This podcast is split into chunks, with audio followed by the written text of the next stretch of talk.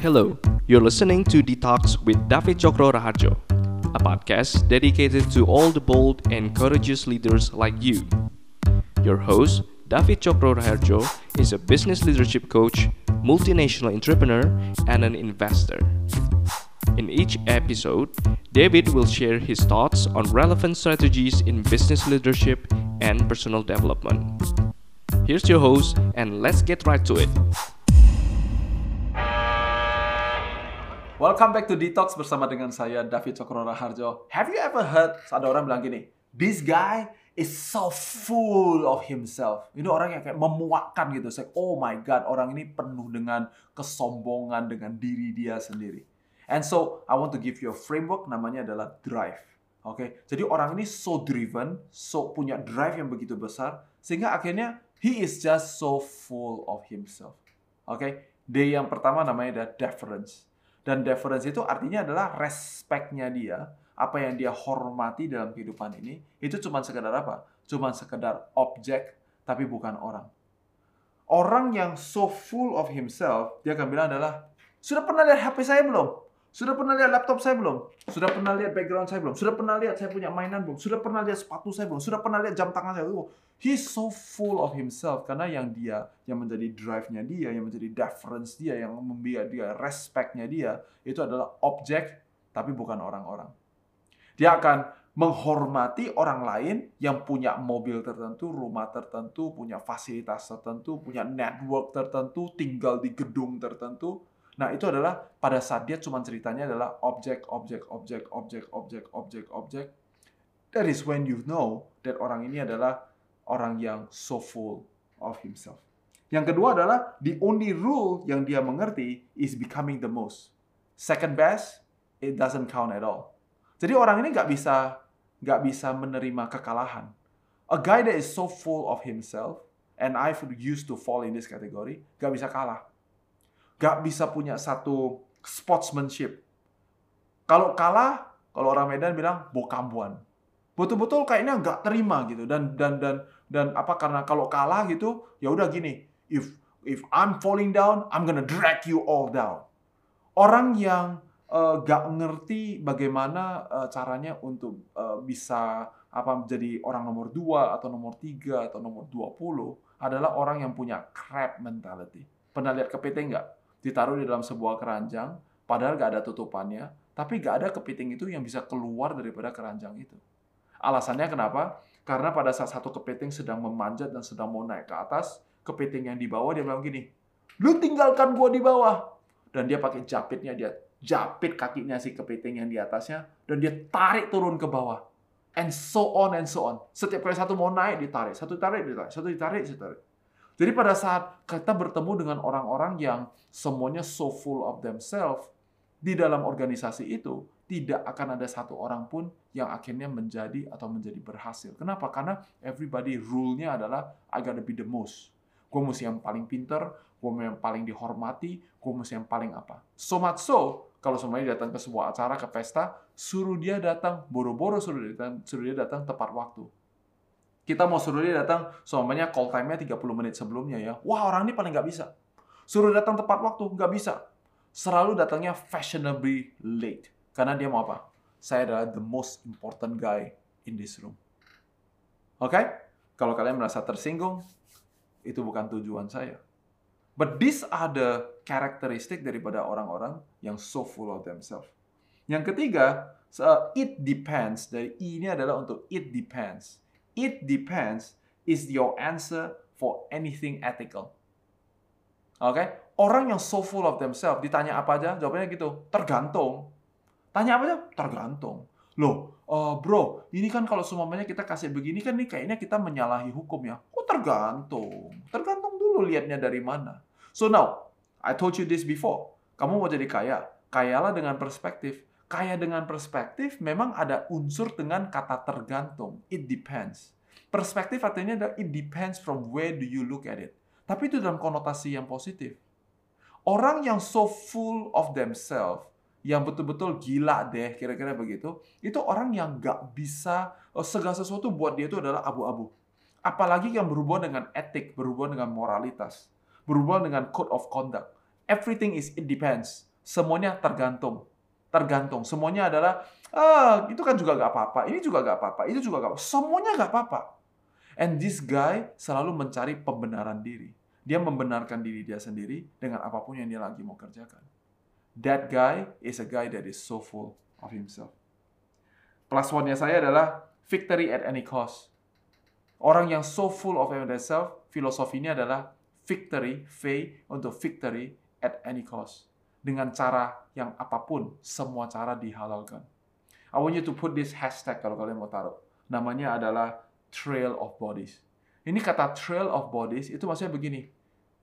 Kalau nonton film, di mana pun dia jalan, di mana pun dia lewat, ada tanaman, binatang, orang-orang yang semuanya mati. Itu namanya adalah trail of bodies. Jadi orang ini adalah victory at any cost. Pokoknya gue lakuin apa aja, dan di mana-mana di jalan di mana-mana semuanya selalu ada orang-orang yang disakiti, ada orang-orang yang dianiaya, ada orang-orang yang jatuh, bahkan mungkin sakit dan bahkan mati gara-gara I want to get something. I don't care. I gak peduli lu mau mati, lu mau batuk, lu mau miskin, lu mau pernikahannya hancur, lu mau lu mau uh, apa namanya mesti bayar uh, lebih mahal. I don't care. Yang paling penting, kita mencapai apa yang gue mau capai. Nah, itu namanya victory at all cost. And ini udah mulai kayak kanker ini. Because there is a trail of bodies. Kalau kita lihat di awal, masih cuma begini nih, objek. Kedua, masih cerita buat being the best. Semuanya adalah I'm the most, the most, the most. Yang ketiga, semuanya cerita tentang gray area. Tapi sampai di titik itu, itu masih bisa somewhat ditoleransi. But if you already go to the level number four atau di plus one di sini, victory at all cost, biasanya mulai kelihatan, mulai kelihatan ada ada bau busuk di mana-mana. That's when one day I realized that I was so full of myself. Saya sering dikasih tahu sama orang atau ada orang-orang yang lebih tua daripada saya bilang sama saya, "Fit, you jadi orang tuh jangan sok kali." And I always ask them, "How is it that I'm so sok?" Saya tanya. Kita di dalam ruangan, ditanya, "Siapa yang punya pendapat?" Nggak ada orang yang angkat tangan. Saya punya pendapat. Saya mengutarakan pendapat saya. Kenapa kamu bilang saya sombong? Saya nggak ngerti apa maksudnya itu adalah sombong. Until one day, I realized that I put my victory over people. Yang paling penting gue menang. Yang paling penting kalau berdebat, Davidnya harus menang. Tapi kalau orangnya disakiti, I don't care. Di situlah satu hari saya sadar bahwa I'm a cancer. I'm so full of myself. And so saya mesti belajar untuk menjadi lebih um, bisa ngalah. Karena ngalah belum tentu selalu bisa kalah. Tapi yang terakhir adalah you become super edgy. I adalah untuk kata edgy. Orang yang edgy itu memiliki contohnya uh, punya abnormal business. Orang ini sibuk banget. Coba bayangkan pada saya waktu awal umur 20-an. Saya satu hari cuma tidur 4 jam. What type of person tidur 4 jam? That was how much I was so full of myself. Oke, okay? um, uh, biasanya orang yang edgy, namanya juga edgy ya. Orang ini kayak apa ya? Kayak bom atom yang bisa meledak kapan aja. Orang ngapain bisa buah kayak begitu. Nah, gak berarti kalau setiap kali kamu punya pemimpin atau diri kamu sendiri marah-marah, berarti itu maksudnya you are edgy. No. Tapi orang yang edgy itu tuh betul-betul kayak bom atom yang bisa meledak kapan saja. And that, my friend, is a very very dangerous place to be. Because right now, kalau tadi trail of bodies, itu adalah orang ketemu sama kita. Tapi kalau udah jadi orang yang edgy, itu literally ketemu security, bisa security ditonjok sama elu. Nah, saya dulu begitu itu. Bisa sampai punya pengalaman yang salah semua. Orang nggak ngapa-ngapain, saya rasa dia lagi ngapa-ngapain sama saya. Jadi ngerasa ini itu terlalu tinggi banget. Akhirnya jadi punya satu eh, apa namanya sebuah parno yang yang aneh sekali Orang lain nggak menyinggung saya, saya tersinggung. Orang lain nggak ngapa-ngapain, saya rasa lu nggak ngapain gue. Orang lain nggak nantang saya, saya bilang lu lagi nantang gue ya. Jadi super edgy banget gitu loh. And that's where you become so full of yourself. Now, I decided to do this detox together with you because I hope supaya contoh-contoh ini membantu kamu untuk bisa detox pemikiran kamu sendiri supaya kamu menyadari adalah if you are that person, you don't want to be that edgy guy. Okay, you don't want to leave trail of bodies everywhere. You don't want to be guy yang pokoknya kalau diajak ngomong harus menang. Alright? Tapi itu levelnya itu. Dan saya lewatin nih 55 levelnya. Saya harus punya orang seperti Julia, istri saya, that have to say it in my face. And I say like, uh, I love you, but you are such a jerk. Saya mesti di ngomongin kayak begitu. Untuk saya untuk sadar bahwa adalah kalau orang yang saya cintai dan saya tahu dia cinta sama saya, dia bilang that I'm a jerk, then I know that I am a jerk. And then I start looking around. Ngobrol sama teman-teman saya yang deket sama saya. Saya like, am I a jerk? I say like, well, we love you, Dave. But sometimes you can be so full of shit. Ini adalah kata-kata yang keras yang betul-betul membuat saya sadar diri. How you gonna solve it? Go get help. Can I tell you something? I always thought that I can handle it myself.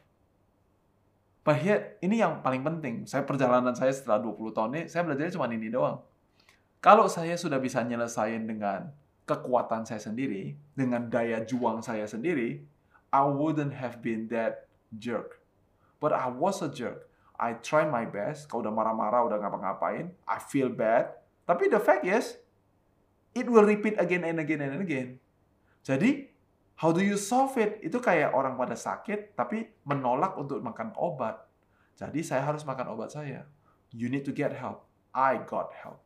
Saya mulai cari orang yang bisa memberikan konsultasi kepada saya. Saya harus jadi murid lagi. Saya harus belajar untuk meringankan beban saya dan belajar untuk relax, belajar untuk menghidupi kehidupan saya lagi, belajar lagi bagaimana cara untuk mengontrol kehidupan saya sekali lagi, mengontrol mulut saya, mengontrol emosi saya, mengontrol pikiran saya And slowly but surely, if you do it, you're gonna be a guy that actually everybody loves again. So I hope this is useful for you. This is not a very fun subject to talk about, but this is detox after all, right? So I hope this is useful, and I'll see you again next time. Thank you for listening to Detox. Ask DT your questions about business or personal development on davidcokroraharjo.com. See you on the next episode.